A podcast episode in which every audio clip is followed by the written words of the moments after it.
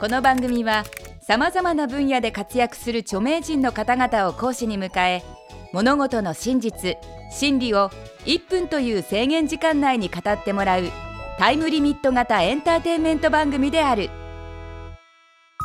前回に引き続き、今回も泉麻人先生にいっぷんでわかる光源学を講義してもらいます。にげんめのテーマは、いっぷんでわかる銀座の光源学。光源学を通して見えてくる大正・昭和初期の銀座とは一体どんな街だったのでしょうか。制限時間はいっぷんかん。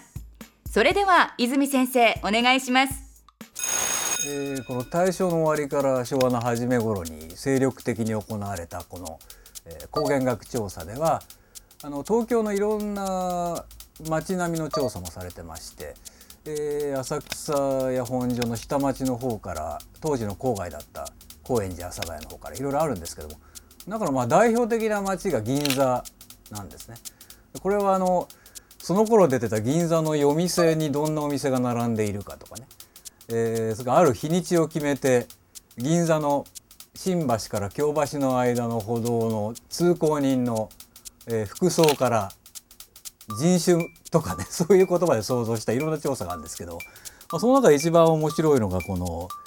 その頃多かった銀座のね、カフェ。今時のカフェと違って、あのお姉さん目当てに来るね、こんなカフェと呼ばれたお店があって、えー、着物を着て、えー、ちょっとこれ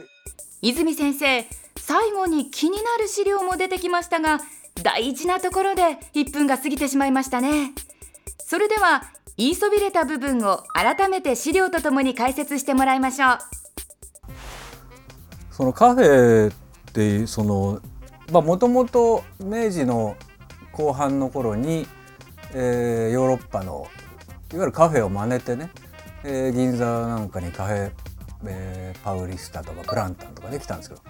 初めは本来の、あのーおフランス調のカフェらしかったんですけど、まあ、だんだん、えー、そういう飲食店の差がといいますか、えー、女の子目当てになっていくわけですね。で、あのー、大正期の頃から、えー、銀座に有名な、あのー、今だからライオンビアホーになってますけど、そこにあるカフェライオンっていうのと、そのはす向かいぐらいにあったカフェタイガーというね、えー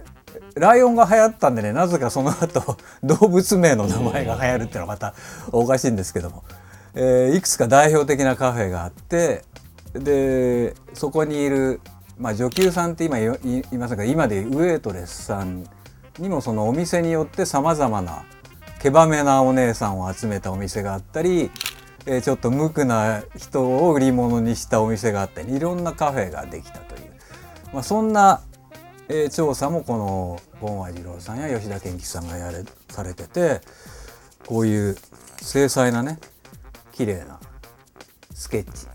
がなんかが、えー、残されているわけです。でこれ読んでみると、このお店に行ってどうもずっと観察してスケッチしてたらしくて、おそらく相当異様な客だと思われたんじゃないかと思いますけど。本日の講義はここまで。泉先生、ありがとうございました。それでは本日のポイントをおさらいしましょう。光源学によると、当時銀座ではカフェが流行していた。当時の人はウェイトレス目当てでカフェに行っていた。光源学者はおそらくかなり変なお客に思われていた。泉麻人先生、次回の講義はいっぷんでわかる金和次郎です。いっぷんでわかる大学ホームページでは過去の講義も見ることができます。いっぷんでわかる大学のホームページは ダブリューダブリューダブリュードットアンドスマイルドットティービー テレビ&スマイルいっぷんでわかる大学。本日はこの辺で閉講。